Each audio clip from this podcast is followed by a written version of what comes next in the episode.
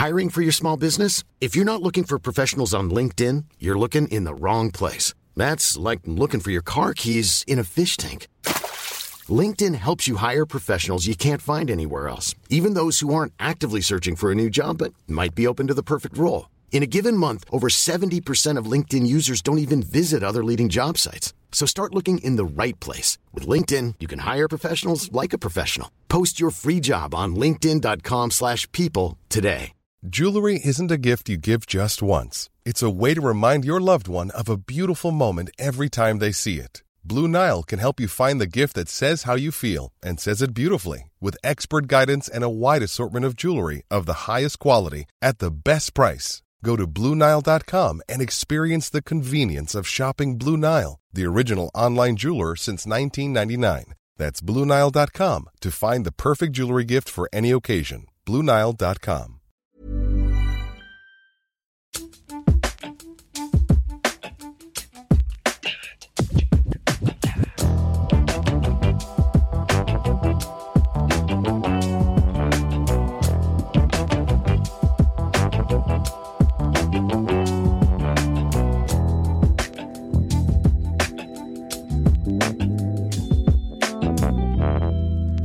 Britta, Mm. vad är din liksom, måttstock för att så här, okej men det här har ändå tagits emot väl nu? Alltså typ att det känns som att det har nått många eller att det har nått rätt målgrupp. Typ. Exakt, rätt. Mhm. Historiskt, vem har det varit? Är det Carina Berg? Josefin Bornebusch? Alltså Carina Berg skiter i vad jag gör. Josefin Bornebusch. Nej men alltså så här. Josefin Bornebusch mm. tackade ju typ för att vi pratade snällt om hennes serie Mm. i våran podd. Och då Mm. kände jag, Dina ögon thank you tårades. for acknowledging my work. Men det var ju att jag hyllade hennes jobb. Men det räcker för mig. Alltså jag tar vad som helst. i beröm. När det gäller Josefin Bornebusch, Men det är din person då tar jag. jag. de smulor jag kan skrapa Ja. ihop. Det hände ju en grej häromdagen. Och jag, jag tänkte så här, ska jag berätta om det här eller inte? Mhm. Men alltså, jag är ju en medborgare som alla andra. Ja. Ehm, Är det något pinsamt? nej, absolut inte. Bara att det känns, allt som har med dem att göra känns hemligt. Nej men det var så att jag gick förbi H&M och så var det ett barn som eh, sprang utanför de här larmmanickerna. Mm. Som man satte igång passerar. larmet. Nej men de som man passerar på vägen ut. Jag vet. Och tänker jag så här är en kanske fem sexåring som leker kurragömma. Och jag själv gjorde mycket det som barn och försvann alltid. Och fy fan vilken stress. Jag får, Ja. jag får ont i magen direkt och Nej, men- spy. Dit gick mina tankar, det var inte så. Nej, jag men jag var alltid den som det ropades ut om i Åhléns eller NKs eh, Mm. högtalare. Kan någon komma och hämta? Alltid började följa efter fel person, väldigt tankspridd som barn och Mm. nu också. Så jag ser det här barnet så här, är du vilsen? Eller så här, vem är det du gömmer dig ifrån? Lite så här skojigt. Mm. Ehm, och han, så här, han så här, viskar, så här, pekar in på någon. Mhm. Så kollar jag in, så ser jag så här, ah, aha, din pappa alltså prins Daniel. och jag, då blir jag ju orolig att han måste tro att jag pratar med hans son i någon slags fan-stalker-syfte. Så jag försöker ju, jag går in för att förklara så här, jag bara såg att det var en pojke som eventuellt var vilsen. Jag vill inte så här, är ni och shoppar? Vad händer? Mm. Och du bara, jag ser inte, I don't see celebrity. Som I don't Eller see vadå? color Ja tänker du? exakt, exakt. Nej, Den, men för jag för har ju finns jobbat med prins. Daniel, det minns du väl? Nej. Jo, jag var ute och ledde olika seminarier kring hans eh, fellowship, hans stiftelse. Jan Då åkte vi runt till, nej det är andra prinsen tror jag. Nej, men det här handlade om entreprenörskap. Vi var i Sundsvall, vi var i Växjö och sådär. Alltså prins Daniel är 100% Jan Pepp, därför att jag vet det för att han ringde ju till Kalle när Just jag det. hade verkar i badet. Det här är hans andra grej i alla fall. Mm. Eh, om att skapa framtidshorisonter för kids utanför kanske storstan eller där möjligheterna Mhm. alltid finns. Jätteroligt. Så Mm. då var det ännu mer pinsamt i och med att vi har någon, någon slags här, ah, hej hur är läget? Vibb. Ja, ja, ja. Ja, Mm. och så är det ju två såklart sådana här, eh, är det Säpo de har? Det är Säpo. Ja. Gud, Säpo jobbar alltså både med kungligheter och med politiker. Oh, jag tror i alla fall att det är Säpo, Mm. men alltså, jag vill bara säga så här, eller det här vet jag om dem i alla Mm. fall. Att de säkert hade på, på sig en stretchig kostym, men som man ser att du har typ en skottsäker väst Just under. man ska se. Men den är lite stretchig. Oh, det är lite då var det ju ett till lager av problematik. Att jag kände att så här, aha, nu är de nu är jag red, redflaggad.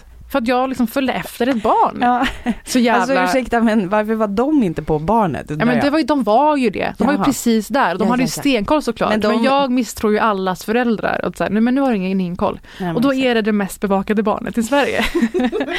så då fick jag skit. Jag kände, jag kände Till och med det mest bevakade Mm. barnet i Sverige känner Paris Amiri att hon ska in och orosanmäla. Ja, Nej men gud. orosanmälan hängde i luften. Här, tänk dig när de får in det på socialen. Ja, nu, ja. Jaha, ur denna faktiskt väldigt, som du förstår, pinsamma situation. Att först uppdagas att jag har liksom tagit mig friheter att misstro en förälder som dessutom är eh, så här, svenska rikets angelägenhet. Och, ehm, och en han- av de bättre föräldrarna i Sverige ändå. Ja, absolut. De plockar skräp ihop och de Ja. vandrar och jag älskar dem. Jag följer i hovet. Gör du? Oj, min kärlek till dig djupnade just. Och, men då ska han eh, rädda min dag och rädda mig ur den här pinsamma situationen, prins Di. Ja. Och slänger ur sig ett, gud vad kul det var, kvartssamtalet. Det med. Ebba Busch var bäst. Vad är det där? Ja, det var en variant av mic drop. Det var en slänger blocket Ja. i bordet. Det, var så det vände verkligen från minus till hundra. Här kommer det handla om en person som kanske inte har känts aktuell sen boho chic var någonting oproblematiskt att säga och någonting coolt att vara. Gissa vem jag kommer snacka om. Är det Nicole Richie? Nej, Ja, för det, hon, tänk hon Lugg, ägde ju den här tänk Jude Law, tänk, Sienna Miller. ja, Ja. The United Kingdom, Men får jag bara förklara? Pride and Joy. Alltså Mm. boho chic, jag tror att alla som växte upp runt millennieskiftet blev liksom ätstörda och ehm, också klassmässigt påverkade av att det pågick ju två para- parallella spår då. Det var dels det här märkeshysterin. Jag tycker vi är tillbaka i den, att det är inne att vara brats igen. Ja, Jag, jag följer ju Bianca Ingrosso och hon repostar ibland tjejkompisar som ogenerat har en stil som bara går ut på att ha märken. men när har det inte varit fint att ha pengar? Nej, vet du vad? Ha pengar en sak, men vi brukar prata om det klädsamma, eh, det svåra klassmässiga. Alltså Ja. Emilia de Poreba von Sydow eh, markeringarna. Ja. Men det är tillbaka det här alltså, stora loggor, ogenerat bry sig om sånt. Just att det. ha extensions, ha, det är Linda Rosing Goes Östermalm som pågår just nu. Och att så här, vi har typ 300 realityserier och poddar som bara handlar om skvaller och att vara ointelligent, oinsatt. Jag tycker att det men finns det en behöver, ju inte, det behöver ju inte nödvändigtvis ha med varandra att göra men det, jag, jag har ju alltid, jag tror att jag har pratat om den här podden, att jag är ju Mm. så amazed av att i alla andra kulturer Mm. så är det inte coolt att se ut exakt som dina föräldrar. Mm. Och så går det över, gå över liksom gatan från Stureplan, Mm. gå, så här, leta dig in på Östermalm. Mm. Så ser du ungar på skolgården på Karlssons skola i trenchcoats fast de är typ sju. Det är, Det är så, så- märkligt. Men det är så märkligt, Mm. man bara har lite mjukisbyxor med Disney-tryck på. Men det jag menade var att då i alla fall, då var det brats över oss. Eh, man skulle vara, väga tre kilo helst. En killkompis till mig skämtade då om att tjejer ska helst ha BMI minus. Tack, det tänker jag på varje dag när jag klär på mig. Sa en kille det? Ja. Och eh, så var det parallellt med det boho chic. För då, Mm. det var ju liksom ytterligheten av bratkulturen. Att de som är tillräckligt hög status Får ha Uggs. får ha kläder som ser slitna ut eller Mm. ofixade ut. För att på dem, eller slitna jeans. Mm. På dem ser det bara fashion ut och inte som att du faktiskt inte har ett hem. Som Exakt. boho, alltså uteliggare inte har. Vi har ju jag är också lite förvånad, alltså on that note, Mm. att det är noll reaktioner på Hobo Hotel. Som är ju en sån slap in the face, alltså rent namnmässigt. Är det det det står för? Alltså jag har ingen aning vad det står för. Jag tror att det står för något annat men man bara, alltså du kan inte sätta hobo och hotell i samma. Ja, det här, nu är det så Stockholms nu är det sån, nu Det är är alltså också, ett nybyggt-ish hotell på Brunkebergstorg. Kul namn Brunkeberg släppte. Och eh, de heter alltså Hobo som ett, jag kommer ihåg att jag läste någon artikel att det handlar om ett, en nomadlivsstil. ja, Man bara, men det är ju jävligt Ja, grovt. Nomadlivsstilen som kommer med att behöva söka shelter varje Ja, natt för att exakt. inte... Gud! Och skulle aldrig ha råd att bo Men exakt där. säger ju det, det pågår någon slags anti... Ja, Men i alla fall, nu, det här skulle ju handla om Sienna Miller. Men Ja, vet hej. du vad hon har gjort för anmärkningsvärt i veckan? Jag gör faktiskt det, ja, men jag älskar du, att du tar upp det. Jag gissar att du hade hängt med på det. Eh, hon har ställt upp i en intervju i tidningen Empire som i sitt oktobernummer hyllar Chadwick Boseman. Så ett gäng eh, kollegor, eh, människor som stått honom nära får liksom göra sina hyllningar till honom. Gud vad fint. Jag håller på och scrollar igenom nu. Ja, det är alltså en filmtidning om man inte vet. Ja, precis. En, en, en business, eh, vad, vad heter det, en branschtidning. Eh, och där så berättar Sienna Miller, lite sent kan man då tycka, eh, att hon för sin roll i en film som heter 21 Bridges, Mm. så var det så att hon tyckte inte att hon blev tillräckligt kompenserad och då donerade han en bit av sin lön Mm. för att eh, ge henne så betalt som hon ville ha. Mm. Det var ju fint. Eh, hon säger att eh, I didn't know where, whether or not to tell this story and I haven't yet. Um, but I'm going to tell it because I think it's a testament to who he was. Mm. Men då, alltså jag eh, känner också lite så eh, det, hon säger också så här. In the aftermath of this, I've told other male actor friends of mine that story and they all go very, very quiet and go home and probably have to sit and think about things for a while. Gud vad hon överskattar att de skulle gå hem och tänka på det. Ja, eller hur? Ja. Man bara, de har bara inget att säga, sen går de hem och så låter det så här i deras huvuden. La, la, la, la, la, la, la. Um, but there was no showiness. It was, of course I'll get you that number because that's what you should be paid. Mm. Vad tycker du om det här? Eh, för det första tycker jag ju att han är en eh, allierad som man till en kvinna på ett väldigt lyckat sätt. Det här har vi hört om ett par gånger tidigare. Jag kommer inte på något exempel rakt av i huvudet nu. Men att eh, män i en ensemble har förstått att så här, men gud, jag är helt oproportionerligt betald nu i relation till dig som Mm. är med lika mycket och hit och dit. Ehm, men det finns ju en maktdynamik dem emellan som Japp. gör det här intressant och att du påpekar att det är lite sent. Ja, jag tycker alltså, dels det.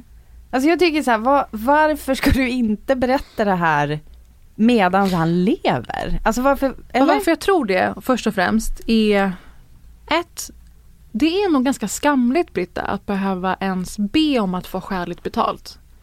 Så. Mm. Jag har ju haft en position på ett företag som kan liknas vid en chefstjänst och att det under ett sittande möte med berörda personer visade sig att en, en man jag rekryterat tjänar nästan 10 000 mer än mig. En, som, en som var under dig? Ja, men som en annan, alltså en projektledare då har eh, förhandlat med. Herregud. Och eh, istället för att känna eh, någon slags hämndaktion eller så, det var inte det som uppfyllde mig. Jag kände bara ren och skär skam och bad om att få lämna rummet. Och sen så såklart blev det ju panik för den här personen. Vänta, som- sa du något om det i mötet? Jag vill bara veta vad som såg, sades jag, i jag tittade mötet. upp, såg på mina kollegor som alltså inte var den som hade bestämt lönerna. Se på mig och direkt slå ner blicken. Och det räckte för mig att veta att de ser, de vet och de tänker inte säga någonting. Jag Mhm. står inte ut. Ställde mig upp och gick därifrån. Så dels skammen. Eh, sen så blev ju det här ramaskri och de eh, justerade min lön därefter. Mm, men det var ju Och- bara, you're only sorry you got caught. Ja. typ. Men två också. Ehm, han kanske inte ville, eller han kanske, kanske för att han inte skulle verka vara en person som gör saker för syns skull, sa hon inte det. Finns det inte någon sån möjlighet? Ja, precis. Alltså hon sa ju att det inte var showiness. Mm. Men jag, jag tycker också, alltså grejen är så här, som jag har fattat det så var han producent för den här grejen. Det kan ju ha varit så att han var väldigt mån om att hon skulle vilja göra det här. Ehm, jag, vet, jag vet inte vilka summor det är, alltså om det var som att hon kom upp i lika lön som honom. Eller om han bara var, som du säger, en, bra, en god allierad till, som man till en kvinna.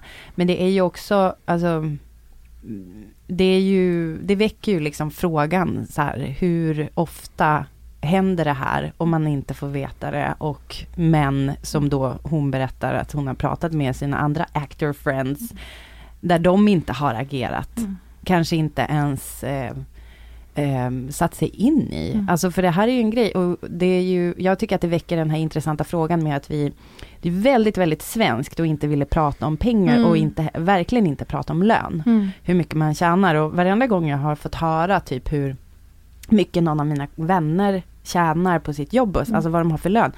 Jag, jag blir typ nästan lite så här, först, alltså kaffet i halsen stämning, för att Mm. det är så ovant att höra. Men jag tänker att om vi pratar med varandra mer om det, och särskilt kollegor emellan, precis som i det där fallet, det var ju klockrent att du tog upp den situationen, Mm. för att, att du får veta vad din manliga kollega tjänar. Att det på riktigt, eh, det är ju det enda som du kan förhålla dig till i Ja, löneförhandlingar. fast det blev ju tyvärr traumatiskt i och med Ja, att det jag var förstår det, men- inför massa kollegor. Man brukar inte skriva ut löner på folk i ett möte. Så det blev ju ett tjänstefel där. Men bara vidare om det här med, vi var inne på det lite kort, maktdynamiken dem emellan är ju Mm. inte rent av Nej, man det är ju inte bara kvinna. man och kvinna. Därför att det är ändå en svart man och en vit kvinna. och en väldigt etablerad vit Vit kvinna. kvinna, nu exakt. lyckades ju Chadwick Bo- Boseman, alltså Black Panther, King T'Challa, Thurgood, alltså ni vet alla roller. Han lyckades bygga upp en plattform. Men hon har ju varit verksam i många fler år. Hon är ju definitivt, eh, alltså om du går ut och frågar folk på stan vilkens, vems namn de känner igen så är det ju, så att det är ju också så här, jag jag tycker det är något som är så här, ett tad ofräscht med det här. Därför att hon, eh, ja men just att vi inte vet vad det är för siffror. Gud, jag älskar att du, alltså, att förutsätta. alltså att du kommer in på det här nu. Jag ska prata sen faktiskt om eh, maktdynamik och inbillade underdogs. Perfekt. Älskar det. Eh, jag har varit i Umeå i helgen. Just det, nu var det din tur. Ja men det var ju, äntligen var det min tur. Ja. Mina Tvåa gamla på bollen. trakter. Ja, dina gamla trakter, dina gamla, din gamla spelplan. Ehm, jag var uppe där och så bodde jag på hotell tillsammans med mina föräldrar för de har flyttat, kaosflyttat ur Mm. sitt hus skulle jag vilja säga. Eh, och då eh, så eh, läser man ibland när man är på hotell att man läser liksom tidningar man inte bru- brukar läsa. Mm. Så jag läste Dagens Industri. Ja. Ja det är ju, den brukar ju kanske du läsa varje vecka eller? Det kommer lite Dagens Industri senare i avsnittet. Det som jag tyckte var intressant med Dagens Industri var att det var inte bara en utan två kvinnor med. Nej. Jo, jo jag skojar inte. Det är Men det här de, är ju återigen eh, Chadwick och Sienna. Vad fick de inte ut med det? Pressmeddelande. Två Ja. kvinnor i det här numret. Ja men faktiskt, det borde de ha gjort. Alltså äntligen Dagens Industri. Vet du vad som är intressant med kvinnorna? Nej. De har mörkt hår. Nej. Jo. De kan också. Oj förlåt, det var en bild på Angela Merkel också innan. Och eh, Anna Kinberg Batra. Men eh, det är så här, det är två kvinnor som heter eh, Tatjana Shalalavand och Indra Sharma. Mm. Och de har skrivit en ny bok som heter Förebilderna, kvinnorna som formar vår framtid. Där de vill inspirera fler kvinnor att bli entreprenörer och de är såna jävla kingar. För de har gått till botten med det här med, jag vet inte om du har hört den här gamla skrönan med att det är liksom att det finns någonting i, typ i oss biologiskt som gör att kvinnor är sämre på att ta risker. vet Jag hatar ju biologism överlag. Ja, exakt. Och de, den myten kan vi döda här och nu. Därför att de har liksom... Eh, Vad är mer riskfyllt än att föda barn? jag skojar inte! Period. Åh herregud. P- Period. Ja, Vad är mer riskfyllt än att vara heterosexuell i dagens samhälle där, allt, där kvinnor dör i sina hem Mm, av sant. sina vilka heterorelationer? utsätter sig för de riskerna? Flyttar Period. ihop med män. Författarna har tittat noggrant på forskningen och skillnaden mellan individerna är större än mellan grupperna och att riskaptiten skulle vara kopplad till kön är felaktigt. Mm. Så hänvisar de till diverse studier som vi inte behöver gå in på här men alltså det handlar mer om miljö Mm. än om det andra. Det som jag tycker är intressant och vill lyfta här, det eh, kanske talar till mig särskilt för att jag, jag känner mig så jävla dålig på ekonomi och Mm. entreprenörskap. Är det någonting som jag är, alltså jag blir så svettig så fort Men om man det är börjar prata pengar. livsfarligt att som kvinna lämna över det till någon annan. Ja, verkligen. Mm. Alltså det är ju någonting som, som alla, det är den där banka mamma i mig när jag var liten. Ja. Så gör det inte ekonomiskt beroende av en man. Mm. Hon pratar inte så men. Eh, det, är, det finns ju massa initiativ med så att få in fler kvinnor och, handla med aktier. För det är ju någonting som vi går miste om. Eh, men det här i alla fall, de, de här två eh, kvinnorna träffades eh, och eh, liksom slog sig ihop för att de jobbar på sådana här investment, eh, Mm. riskkapitalföretag. Eh, och de ska nu, för att nå ut brett med sin bok, här kommer det, de anordnar fem kostnadsfria webbseminarier för att liksom peppa fler kvinnor att ge sig in i entreprenörskap. Så det tycker jag att ni ska kolla upp. Nu skriver jag ner det här. Ja, skriv ner det. Det är alltså Indra Sharma och Tatjana Shalalavand och de har arrangerat ett event som heter Female Founder Office Hours. Det är ett koncept som startades i USA men de tog det till Sverige. Målet där är att fler bolag ska ledas av kvinnor. Mm. Och nu har de alltså, det står inte i den här DI-artikeln, men de ska alltså ordna under hösten fem kostnadsfria webbseminarier med några av intervjupersonerna från den här eh, boken tror jag. Mm. Och boken heter ju Förebilderna, kvinnorna som formar vår framtid. Mm. Så det kan man ju söka, det är i samband med det som de kommer hålla de här seminarierna. Ja, men jag älskar det och vi pratar ju ofta om hur kvinnor måste vara en större del av det faktiska kapitalet i samhället. Vare sig det är reklamvärlden eller om det är det här, alltså eh, spekulativa pengar också, riskkapitalistpengar. Och jag har ju två bekanta som har det här Backing Minds. Det är alltså Susanne Najafi och det är Sara Wimmerkrans. Och Sara just träffade jag på ett av de här seminarierna med prins Daniel. Så se där! Se där, så knyter vi säcken. Eh, nej men en grej som jag det i min föreläsning, som handlar om att träna. Nej men det är ju, jag tror att jag pratat om det tidigare i Mm. podden, att det finns ju också forskning som visar på eh, någonting som är väldigt farligt som heter stereotyphot. Mm. Eh, att vi bygger upp en bild, om någon säger så här, du är kvinna, alltså vågar inte du ta risker. Guess what som händer? Det blir så att du inte tar risker för att du har lärt dig att kvinnor inte tar risker. Och det har man bland annat sett i en studie där tjejer får, eh, ett fotbollslag, säger man till dem att tjejer är sämre på att passa ut på planen och så, är de, så blir de sämre på att passa Mm. i just det, det sammanhanget, att de har blivit tillsagda det innan. Eh, så att jag tror att i det här handlar det ju om också att bara säga till eh, kvinnor att så här, eh, kvinnor är också entreprenörer och därmed risktagande är inte biologiskt alls. Varsågoda, ta lite mer risker, var lite entreprenöriga, go, go, go! Jag fick mig ett eh, gott skratt igår faktiskt. Jaså? Ja. Och eh, från en ganska oväntad källa. I alla fall i det här, eh, i det här eh, sammanhanget. Det är nämligen så att Annie Lööf klev upp på Barncancergalan. Oj, Såg du det? Eh, det gjorde jag inte. Jag har sett Ja. om det. Men... Barncancergalan är ju det här som man kan tycka är lite märkligt sammanvävt med Svenska humorpriset. Heter det så? Jag var faktiskt med och satt i juryn när det där startades. Mm. Alltså det är väl ett sätt att, eh, så här, eh, comic relief är ju ett eh, ganska eh, väletablerat koncept i andra länder än Sverige. Mm. Det är lite så här, vi måste kunna skratta samtidigt som det här hemska händer. Mm. Alltså det är som en, eh, ska man kalla det som ett koncept för eh, välgörenhetsgalor, att det är liksom humor kopplat Men Red till Nose Day heter det väl i Storbritannien. Just det, det Typiskt finns- sånt evenemang. Det finns i Sverige finns det något sånt där typ att det kommer clowner till eh, sjukhus när barn Mm. ligger typ för döden, ärligt talat. Det där vet jag att min vän Marco Lehtosalo har varit inblandad i. Ja. Även känd som Markoolio, absolut. Men, eh, och det har ju väldigt bra då, det var Carina Berg och David Sundin som ledde galan eh, och de fick ihop 35 miljoner kronor stod det på slutet. Så blev man ju otroligt rörd om man inte redan var det av alla Mm. klipp på eh, sjuka barn. Mm. Och jag signade upp mig såklart på nolltid. Barnsupporter kan man bli om man ringer 020 20 80 00. Vem ringer? Jag ringde Gjorde du? och det var en liten pojke som svarade. Nej!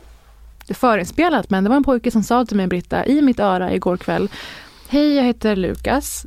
Jag eh, fick cancer när jag var två år gammal. Mm. Och nu är jag nio och jag är frisk. Gud. Det var, det var bland det. Sitter där, min lilla brorsbebis Dante nära i, min, i minnet, i sinnet. Som ska fylla två i december. Så det här kan hända vem som helst, när som helst. Otrolig insats i alla fall.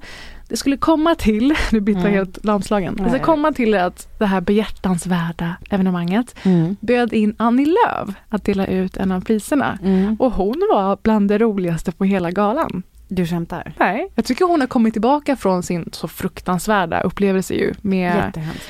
för tidigt fött barn och eh, hon fick operera livmodern. Tre gånger. Ja, eh, hon kommer in med, vet du vad? No fucks given attityd som vi ju tycker om.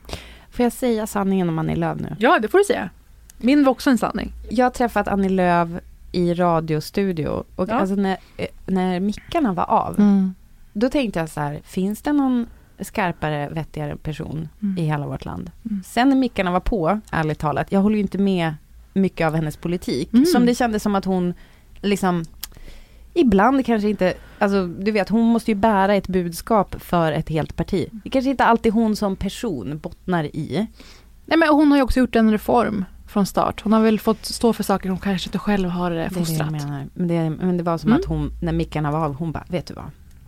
Jag fattar vad du menar. Oj. Alltså typ så. Så här lät det. Det är någon annan som har skrivit såklart, vilket ofta är fallet, vare sig du kollar Förmodligen på... David Sundin. Kanske. Vare sig du kollar på Parlamentet eller på Mm. stand-up. Det är ofta andra som har skrivit saker. Mm. Men det ligger ju i leveransen Verkligen. och ryggraden och eh, det som krävs för att kunna leverera vad man säger. Mm. Och hon eh, går ju efter den mest hudlösa, ömtåliga grupp vi har i samhället. Rulla klipp. Ja, men som politiker då brinner jag för att lyfta fram människor som gör en ovärderlig insats för samhället genom att slita hårt i skymundan. Och ikväll så vill jag uppmärksamma den yrkeskategori som kanske jobbar allra hårdast, nämligen manliga komiker. För att bli manlig komiker så krävs flera års utbildning. Vissa av dem har till och med gått gymnasiet. De jobbar ofta långa pass. Ibland blir det 10 till 12 Sanna. timmar i veckan. De får ofta ont i ryggen av alla ryggdunkningar från andra män. Kort sagt, de jobbar och sliter och den enda belöning de får, ja, det är lite skratt. Och kärlek, berömmelse, tv-tid och massor av pengar. Vet ni förresten hur många manliga komiker det behövs för att byta en glödlampa? Tre. En som byter och två som startar en podd för att prata om hur det kändes. Ja, det är ett hårt liv att vara manlig komiker. Alltså vi båda gjorde not bad-miner. Ja. Det var som fan. ja, Ja. faktiskt. Hon går efter manliga komiker och de lirar ju in på det tema jag ska snart eh, lansera och berätta olika exempel kring. Och eh, det är ju inbillade underdogs. Mm. Känner du igen? Oj, åh Det har hänt en del på den fronten. Även denna vecka har det hänt en del på den fronten. Och det är allmänt om personer som växit ur rollen rent praktiskt, att vara i underläge i samhället, men själsligt, självbilden, den är kvar i att man är en underdog. Mm. Man är i underläge på något sätt, även om man sig har massa pengar, inflytande, plattformar. Det är framförallt mediemän och poddkillar vi brukar säga det här om. Men jag vill bolla dem med dig. För det framkommer också väldigt många andra saker i de här exemplen. Så vi tar en i taget och bara känner allmänt på vad är den här personen säger och står för. Mm. Mm. Hur mycket underdog-poäng kanske? Det också.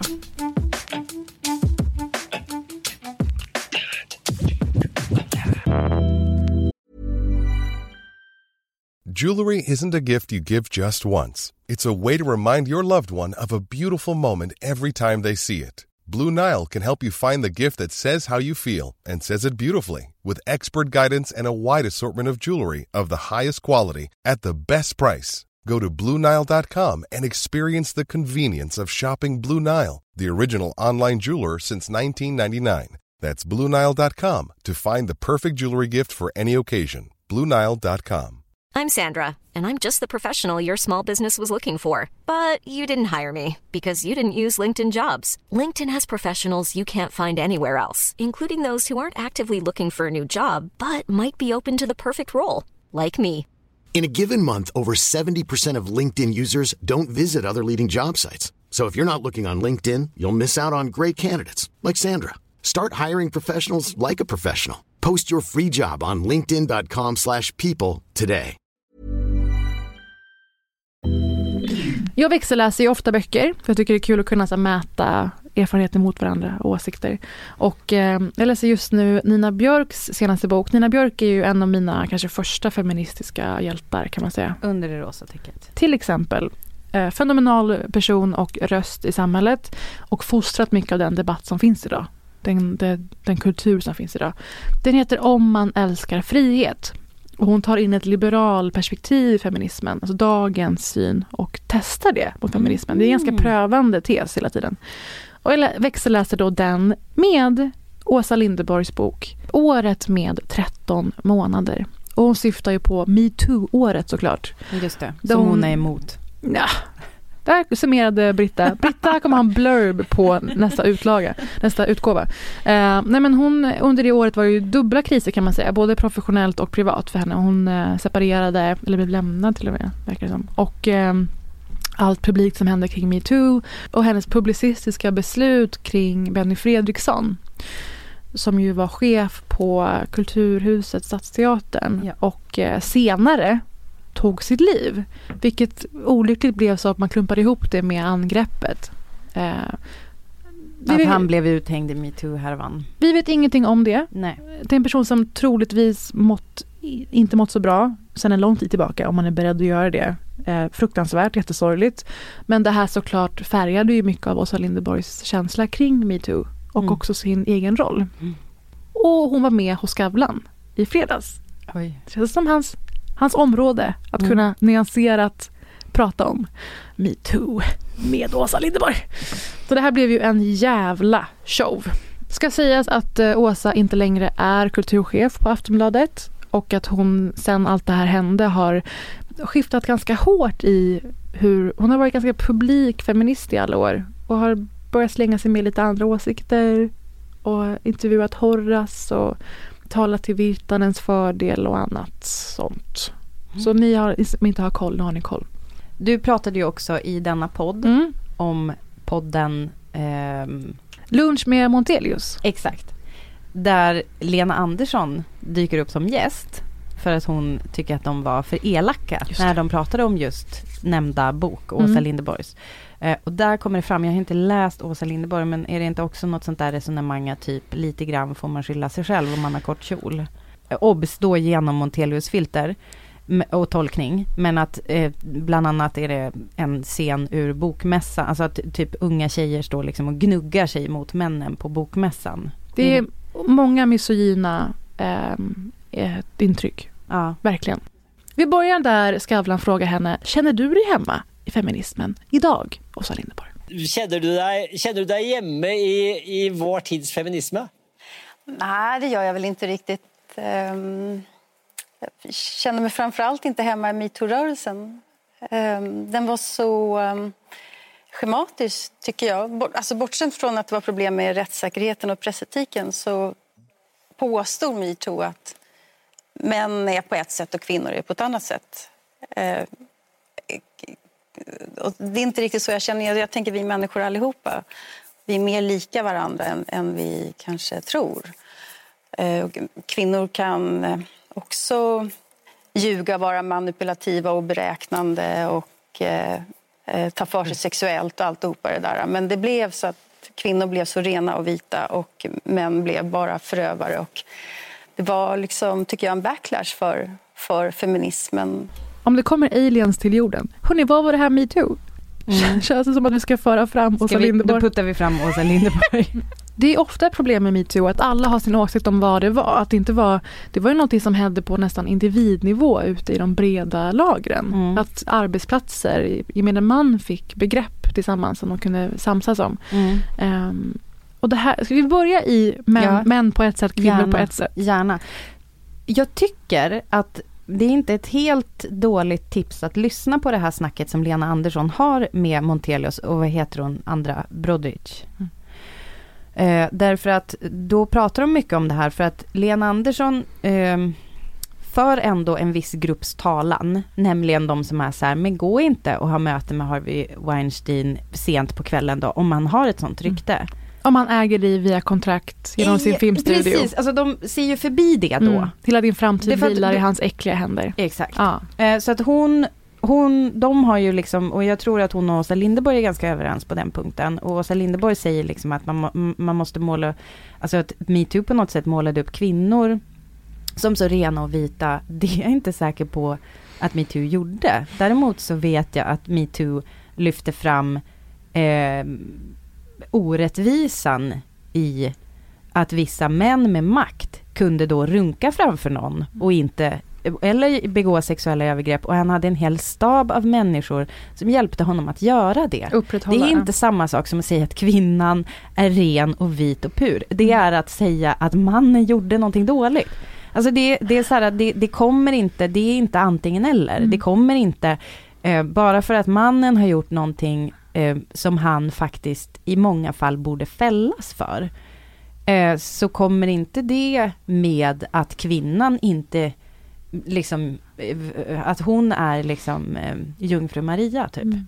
Alltså, eller vad nu, vad, som, vad vi ser som oskuldsfullt Mm. och pure. Men jag menar, det, det är ju också att ehm, det som jag tycker är så viktigt med det där är just maktstrukturerna eh, som lyftes fram. Mm. Och att vissa människor, att det finns så otroligt många enablers på arbetsplatser som låter vissa människor hållas. Mm. Och det har ju att göra med inte bara med sexuella övergrepp. Kul Eh, att du nämner det, för Åsa Linderborg var ju en kulturchef på Aftonbladet, en tidning som som det visade sig hade väldigt många fall av oegentligheter, opassande maktmissbruk och till och med övergrepp. Ehm, och en väldigt närstående kollega blev ju också sparkad sen. Det kan vi säga Fredrik Virtanen. Mm. Eh, jag har ju läst några bitar ur hennes bok som redan nu lirar lite grann, eller som redan nu spelar in i det här resonemanget hon har. Eh, det är intressant när hon skriver, och jag tänker på alla de som har sett mellan fingrarna. Män med rykten, både gay och straighta, har klarat sig för att chefer, uppdragsgivare och projektledare av båda könen aldrig haft några åsikter om deras fasoner, hur välkända de än har varit. Man blir så fascinerad att hon kan säga så å ena sidan och inte Mm. se sin egen roll å andra sidan. Men det jag tycker att det är intressant att det är ju en språklig, nu är jag lite språkligt petig, men att ha aldrig haft några åsikter. Mm. Eh, är det det de inte har haft eller är det att de inte har vågat säga ifrån? Mm. Och sen känner man också att du har alltså varit uttalad feminist i alla år. Vilket ju bottnar i faktumet att män och kvinnor uppfostras av föräldrar, skolan, samhället i stort till att eh, avkrävas att leva sina liv på olika sätt. Mm. Förväntas vara på olika sätt. Det är inget biologiskt. Så när hon säger så här, "Det är män på ett sätt, kvinnor på ett sätt. Då är man, vill man liksom bända upp hennes ögonlock på det här eh, A Clockwork Orange-sättet. Opassande referens. Att prata om liksom hur det kulturellt och statusmässigt hur det skiljer sig mellan kvinnor och män. och att det är ju Apropå- en kamp som Åsa Linderborg har stått i fronten Ja, för. Det är Eh, bara senaste veckan. Jacuse. Här är tre rubriker från bara senaste veckan i Sverige.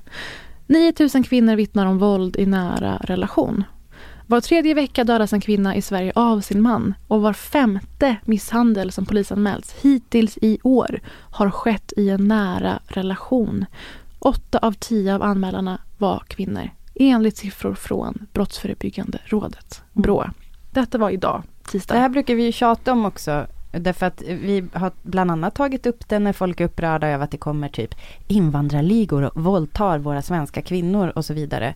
När det är just, eh, det är ju felaktigt, Mm. eller liksom fokus borde egentligen ligga på att de flesta kvinnor våldtas av någonting, någon som de har en nära relation med. Kanske ibland jobbar med Mm. och så vidare. Vilket gör att de då inte vågar anmäla och Mm. så vidare. Så mörkertalet är enormt. Mm. Och nummer två, så kom den här veckan. Den strukturella löneskillnaden mellan könen har ökat sedan 2017 och Det är nu ökat. 15 procent. har ökat! Det fastslår Sveriges kvinnolobby. Nummer tre, Åsa Linderborg. Men vänta, förlåt. Var Mm. inte 2017 metoo-året? Jo. Mm. Nummer tre, Åsa Linderborg. Kvinnor passar bäst i hemmet enligt svensk reklam. Det är Rättvisaren 2020 som är sammanställt av Mediekompaniet som avläser eh, all slags kommunikation och reklam som eh, skapas och sker varje år. Och i denna rapport visar det sig att männen dominerar i nyhetsmedier, mångfald lyser med sin frånvaro i reklamsverige och heteronormativa relationer porträtteras i reklam med få undantag och kvinnor porträtteras ofta i slags hushållsnära tjänster i sina egna hem. Eh, så det var bara en liten liksom, inblick till allt det som Åsa. Linderborg tidigare har varit eh, angelägen om att råda bot på och att hon har sett systemen, strukturerna som fostrar detta på sån utbredd skala i vårt samhälle. Eh, så vi är mer det, lika än vad vi tror. dels det, vi är alla människor. Mm.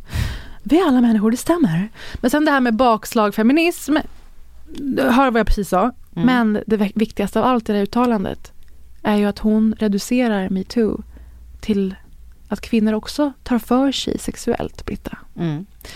Ha- det missade jag icke. Handlar det om det vi har tagit upp, om onani och rätten till egen lust, att kvinnor har skador efter hårt sex och sådär? Mm. Eh, nej, nej, Det verkar som att hon tolkar det som att de övergrepp, den strafffrihet män har lytt under i alla år, kunna komma undan med saker, man blundar för saker, tystnadskulturen, att det går att översätta till ta för sig sexuellt. Men vet du vad jag tycker? Eller en grej som jag kanske Mm, det här kanske är en grej som färgar hur jag tolkar hennes uttalande. För det är liksom en åsikt som jag kände bubbla fram lite grann i det här snacket med då Lena Andersson mm. som var till Åsa Linderborgs försvar, ska sägas. Åsa Linderborg var inte med i det där.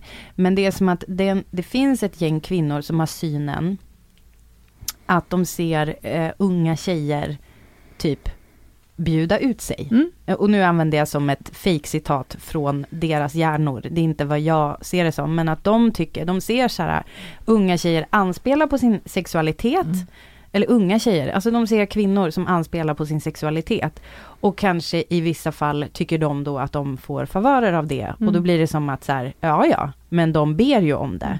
Och det är ju den typen av, eh, tycker jag, extremt skadliga bilden mm. av eh, liksom vad en kvinna får vara. För att då är det liksom, då är det som att då kan man inte, eh, då har man inga rättigheter om man på något sätt har brytt sig om, alltså om han typ har sminkat sig mm. eller tagit på sig Men en tajt klänning. klänning. Komiskt. Då blir du av med dina rättigheter. Ja. Då kan inte du säga att någon våldtog dig. Det där är så här, kort kjol har blivit att ens Precis. le mot en man. Att sitta nära mm. en man mm. på middag. Mm. You had it coming. Jo men och det är eh. också, alltså det som är grejen är också att för att det här är ju också ett så gammalt resonemang så det är så mm. märkligt att, alltså lite så här kan inte fatta att vi fortfarande måste protestera mot den här skiten. Men grejen är ju att då tar man ju också från männen. Mm. Alltså det är som, man idiotförklarar männen och så djävulskt. Dessutom. Genom att säga att då är de så här helt hjälplösa. Alltså det är som att kuken mm. bara trillar in i tjejer som har liksom gjort sig fina och mm. har en tight kjol. Alltså det, det är så här, vad Alltså hur, på vilket sätt, alltså kan vi, kan männen då slippa sitt ansvar? Mm. När det är de som gör någonting. Det är liksom en, det, det, det finns en förövare som ofta är man. Mm. Som också faktiskt begår dessa övergrepp även på män. Eh, det är, alltså vad är det som gör, alltså är det inte mer intressant att gå på djupet med vad det är som gör att de tar sig den friheten, vad det är som gör att de tar sig rätten att eh, liksom Men det är så komiskt för göra det är som, detta på och mot en annan människa. Det är som jag sa för några veckor sedan, att till och med frågan om att kvinnor har eh, skador efter hårt sex har kommit till att bara handla om killar. Ja. Ja, att det precis. Var killar det pratade vi om, apropå och... den här eh, barnmorskan som blåste i visselpipan, mm. vilket var ju otroligt. Och det här har kommit att handla om kvinnor. Ja. Så här, eh, Skavlan går vidare. Han plockar upp detta ytliga, illvilliga resonemang Jaha. från kulturchefen tidigare. Eh, hon, alltså, hon reducerar då en global rörelse mot tystnadskultur och sexuella övergrepp. Och här är vad han lyckas formulera i stunden, Skavlan, som är lite nyansering till vad han precis hörde i sin egen studio. Men när du säger att metoo var en backlash för feminismen, det känns som att du kommer, nu får du mer bråk. Ja, ja, jag får alltid bråk. Hej, mina bråk. alltså det, det, är hans journalistiska inlägg i frågan. Eh, det blir bråk, det blir bråk alltså. Och det fortsätter till Åsas försvar. Hon ger sig på att nyansera detta. Det ändå är lite, lite cred till de som har vågat eh, blotta sig och berätta om hur det ser ut. Alltså, om, jag får, om jag får precisera mig lite. Då. Det var ju naturligtvis ett, ett stort steg att man tar sexuella trakasserier på, på allvar nu. Och det behövs. Det behövs i alla yrkesbranscher, så det var ju bra. Men det fanns också att man tillskrev kvinnor särskilda egenskaper. Eh, vi vet inte alltid vad vi gör och sådär. Eh, och män fick andra egenskaper. Kolla på Skavlans min här. Hur tolkar du Skavlans min när hon säger det här att vi vet inte vad vi gör? Och... Uh, det, han, uh, hans min är Nej, nej, nej, nej, nej. Är det så, är det så du tolkar den? Don't go there, Åsa. Mm, det tycker jag. Jag tycker den också är Vet du vad du säger nu? På tal om vi vet inte vad vi gör. Vad säger du? Mm. Det kommer sig faktiskt att Skavlan eh, påpekar att ja men Åsa du är ju makthavare. Du har haft en, en väldigt hög position. På tal om underdogs och sådär. Och då lyckas Åsa vända ett liv i feminismen till att kvinnor faktiskt har ett övertag. som de dessutom utnyttjar. Åh herregud, den här slitna jävla. Du tänka dig vilken fil det var för mig att se det här på TV? Åsa, har du, har du holdt jeg på å si, selv kjent deg at du kunne være på den andre siden? Altså, du, er jo, du er jo også en maktperson, en sjef. Har du kunnet være på den andre siden av metoo? Eh, ja, absolut. Jag tror... Um, jag kan ju märka det att som, som kvinnlig chef så kunde jag ta på mina medarbetare på ett sätt som manliga chefer absolut inte skulle kunna göra. Kvinnor har ju liksom större marginaler än, än vad män har. Ja, vi har ju större marginaler. Att hon inte väger in liksom det historiska förtrycket, historiska rädslan för att bli våldtagen, historiska rädslan för att blir det en jag mot hans ord situation, då faller ju mitt ord. Att det är det man väger in i, att det kanske inte är lika lämpligt alltid. Sen tycker jag att det behövs att många kvinnor behöver tänka på hur de uttrycker sig. Sen tycker jag att det behövs att vi kan alla sluta ta på varandra så jävla mycket. Alltså Dels faktiskt. Dels Men, men alltså jag menar, vad, vad ska du gå och ta på dina medarbetare för? Mm. Men vad tror du att det här handlar om? Men jag menar precis Ja. som, alltså, precis som du säger, det handlar ju, det är ju inte fördel kvinnan, utan det är ju för att vi är rädd för männen. Mm. Det är det, fattar du inte det Åsa Lindborg? Jag orkar, vet du vad, vet du vad det här handlar om också Mm. jävligt mycket? I det stycket du eh, citerade innan, det är ju whataboutism. Ja. Åsa Linderborg håller med om att det var bra att vi, kast, vi satte strålkastaren på sexuella övergrepp. Mm. Där borde hon ha satt punkt i sitt huvud och i sitt liv. Mm. Kan sexuella övergrepp awareness få ha en field day innan man håller på och ska problematisera det? Alltså självklart så är det ju absolut, ska det finnas ett kritiskt tänkande med i och så vidare. Men det här, det är liksom så jävla oproportionerligt. Men jag tycker att smutskastningen av kvinnor är det som jag eh, blir mest illa till mods av. Precis, och den har ju funnits, alltså Kvinnor den har finns alltid ju kallats alltid. lögnare, Ja, ja, sluga. bränts på bål. Ja. Kallats, kallats lycksökerskor. Mm. Ja. Alltså har eh, funkat, sålts som eh, liksom eh, Mm.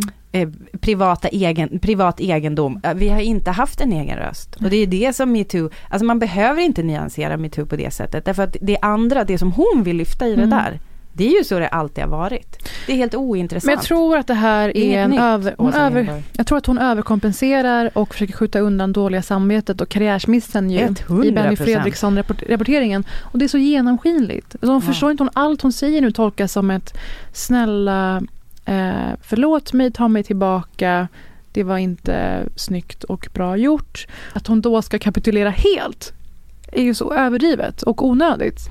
Eh, hon har intervjuat Horace och Virtanen. Hon hänger uppenbarligen mycket med dem. Eh, och eh, hon hänger också mycket med Oshin Cantwell framkommer det i den här boken. Som alltså har hängt väldigt, väldigt mycket med Fredrik Virtanen under hans eh, tölpår. Som han kallar det själv. Om inte ni har hört vårt avsnitt om Virtanens PR-arbete och eh, försök till comeback. Så föreslår jag att ni letar upp eh, avsnittet Tölpwashing i vår historik. Men du, nu sitter hon ju mitt emot en person och för första gången så är det en vinst av det här liksom li- ganska långsökta samspelet som alltid sker mellan intervjupersonerna i Skavlan-studion. Ja, De försöker få till långsökta kopplingar Ja. mellan... Hon sitter ju emot Alexander Rybak. ja. Känner du till honom? Eller vet du? Eh, alltså jag tänkte på Eurovision och jag tänkte på fiol. Jag tänkte på Eurovision. Nej men det är ju han som är fiolmannen. Ja, Den norska. Ja. Men han är med och vet du vad han gör? Han manifesterar i studion vad det innebär när en publik feminist gör den här sortens utläggningar och uttalanden som Åsa gör. För vi, vi ser direkteffekten materialiseras i vad Rybak säger och gör härnäst. Han blir emboldened, vill jag säga på engelska, av det Åsa har stått för precis, det hon har sagt om kvinnor. Alltså emboldened, han eh, förstärks med någon slags mod. Då kan jag säga det här hörni. Spør, spør, meg, om jag är feminist. Ja, men spør meg nå om jeg er feminist. Alexander Rybak, eh, vil du kalle deg selv en feminist? Ja, Det er artig du spør, fordi jeg, jeg er faktisk blitt eh, veldig feminist i det siste. Men det, det er av ganske Jeg tror lurer om det er av litt sånn egoistiske grunner. Jeg. Fordi eh, n- når jeg eh, blir eh, kjent med en jente som jeg vil være kjæreste med, og som jeg begynner å elske, så holder det egentlig å møte henne fem-seks ganger i året Og, de an og resten av dagene vil jeg veldig bare øve og lage musikk. Så jeg tenker jo mer selvstendig hun er, jo lettere blir det. Ja, nettopp så. Hur tonårs bakvänt märkligt resonemang. Vill du översätta the gist av vad han sa precis? Men Rybak? det, det fattar väl folk. Nej men norska tolken, vad, vad sa han? Han inleder ju med att be Skavlan fråga om han är feminist. Fråga mig en feminist. Ja, Det är lite exakt. så här förfest på en jävla incel-läger. Och så säger han att han har precis blivit det. Av Mm. egoistiska skäl. För att han vill inte behöva träffa sin tjej så mycket. Han vill eh, skapa musik. Ju självständigare hon är desto bättre. Hö hö. Alltså hö hö norsk Men humor. alltså, jag förstår också inte riktigt hur han fick det. Mm. Det var det. Var det det du fick ut av det här snacket? Oh. Alexander Men det är det det här säger mig, att eh, direkteffekten blir att han känner att så här, "Ah, feminism, LOL, så här ska jag säga. Alltså att man direkt sänker tröskeln för att smutskasta, förnedra, minimera vad det handlar om. Eh, och jag sa ju precis det här om Virtanen, att eh, han dels förekommer i Åsas bok och att de är vänner och sådär. Och eh, apropå Rybak, att han då blir bundis med Åsa över här i Skavlan. man får det följe man förtjänar. Det har vi sagt förr. Mhm. Att man sällar sig också till de som vill ha en till slut ibland. Mm. Och så var ju fallet med Virtanen, som vi var inne på. Att han skaffade en podd med en person som har ganska öppet antifeministiska åsikter när det begav sig. Tvärvände från omfamnad vänsterledarskribent till, ja men det här är de som will have me, så nu kör jag där. Och ehm, mycket riktigt så är ju Virtanen ett stort fan av Lindeborgs bok dessutom. Och just han fick uppdraget att skriva om Åsa Linderborg i Dagens Industri. Som vi nämnde nyss. Mm, så det är en match made in heaven. Eh, han då eh, skriver till exempel att ilskan mot Åsa har inte alls bara kommit från höger. Även den narcissistiska nyvänstern avskyr henne. Radikalfeministen Maria Sveland i vänstertidskriften ETC kallade rent av Åsa för kvinnohatare efter att ha läst boken. I boken försvarar Åsa, som förstås är feminist, nämligen rättssamhällets principer, även när principerna gäller män. Där har vi Virtanens eh, tolkning av eh, debatten kring Åsa och recensionerna. Eh, jag som har läst Maria Svelands recension och en del av boken anar ju att det snarare handlar om sådana här åsikter du var inne på. Misogyna åsikter om att kvinnor gör sig förtjänta på något sätt av eh, nedvärderande behandling från män. Mm. Om de bjuder ut sig eller ser intresserade ut och sådär. Och det är väl en underdog-dubbel. Det där. Mm. Deras eh, samarbete. Eller hur man Verkligen. kan säga. Ska vi kanske knyta ihop det här med ett eh, format du lanserade förra veckan? Oh, tack! Un, ett stort un-thank you till vad du gör för feminismen idag, Åsa Linderberg. Wow! Ja. Oh, tack. Nu Kom tillbaka veckan efter redan. Mm. Mm. Och sen apropå underdogs och inbillade underdogs och hur mycket maktdynamik spelar roll för hur man ska tolka saker. Apropå det du sa om Sienna Miller eller apropå hela Åsa Linderborgs varande och sådär. Fotbollen är ju en viktig arena för politik. Detta vet vi. Och nu ska fotbollen ta sig an det här med rasistiska skällsord. Har du sett det här? Har du sett det här? Mm. Det här är ju en grej som är ganska, alltså det är ju alltid på tapeten tycker jag. Mm. Men vad har hänt på sistone? ska börja bli, eh, ska börja bli repressalier tydligare.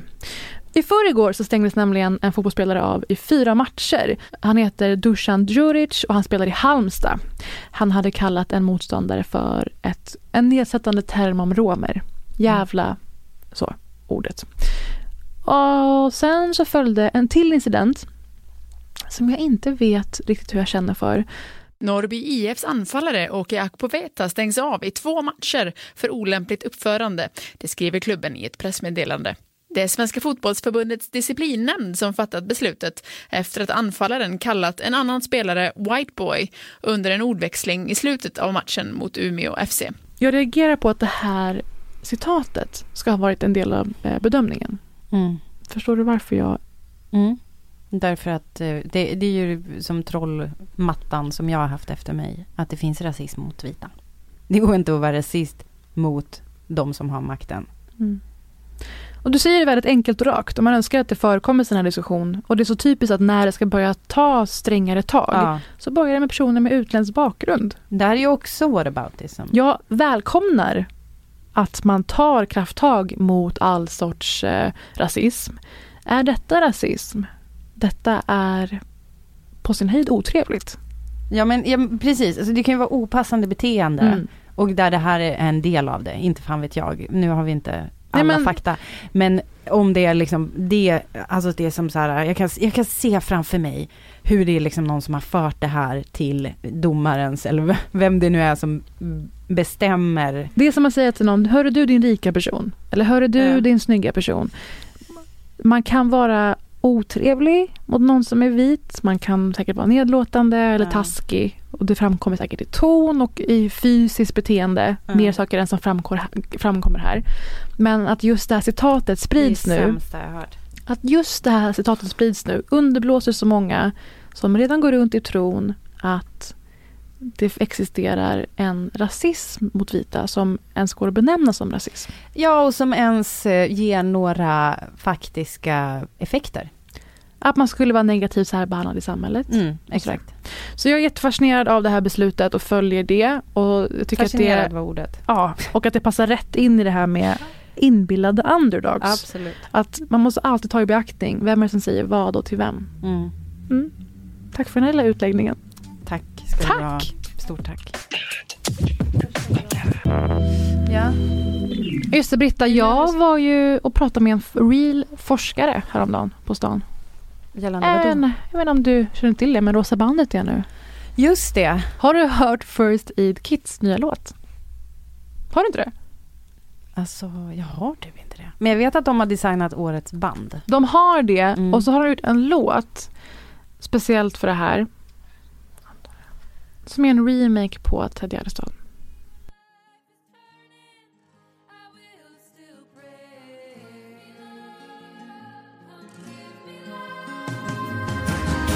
you.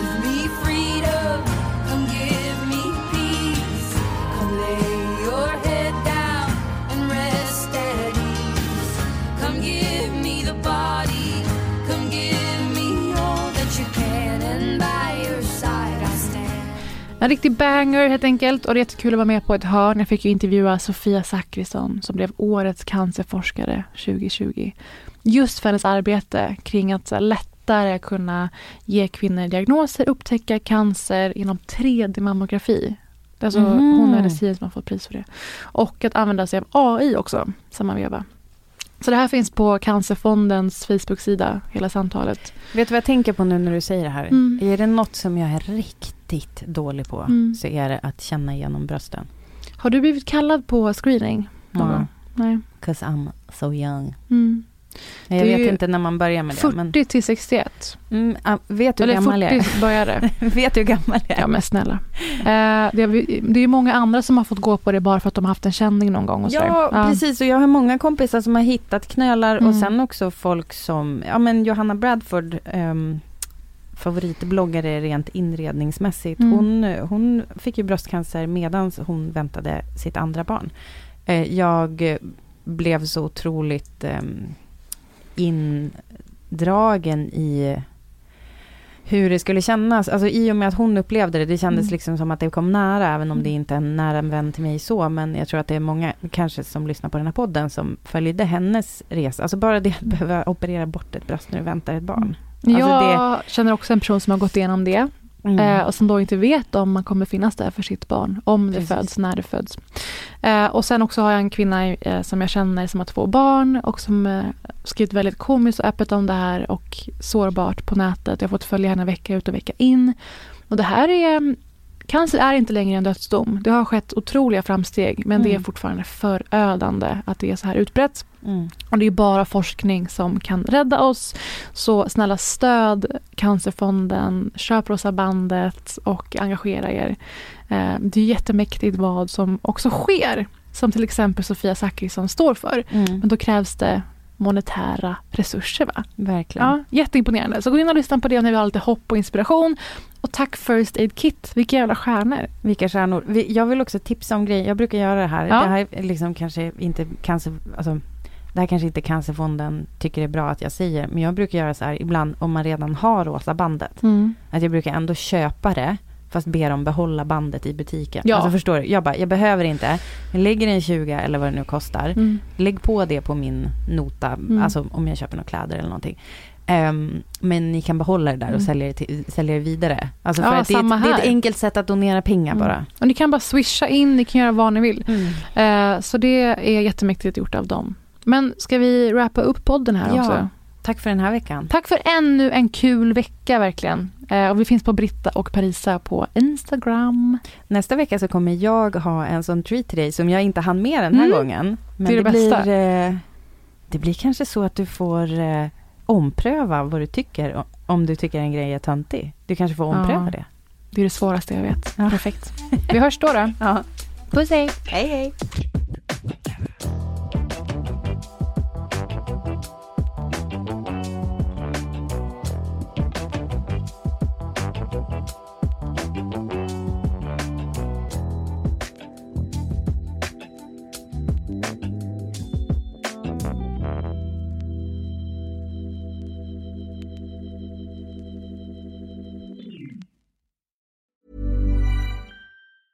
Planning for your next trip? Elevate your travel style with Quince. Quince has all the jet setting essentials you'll want for your next getaway, like European linen, premium luggage options, buttery soft Italian leather bags, and so much more. And is all priced at 50 to 80% less than similar brands. Plus, Quince only works with factories that use safe and ethical manufacturing practices. Pack your bags with high-quality essentials you'll be wearing for vacations to come with Quince. Go to quince.com slash pack for free shipping and 365-day returns. When you make decisions for your company, you look for the no-brainers. If you have a lot of mailing to do, stamps.com is the ultimate no-brainer. Use the stamps.com mobile app to mail everything you need to keep your business running with up to 89% off USPS and UPS. Make the same no-brainer decision as over 1 million other businesses with stamps.com. Use code PROGRAM for a special offer. That's stamps.com, code PROGRAM.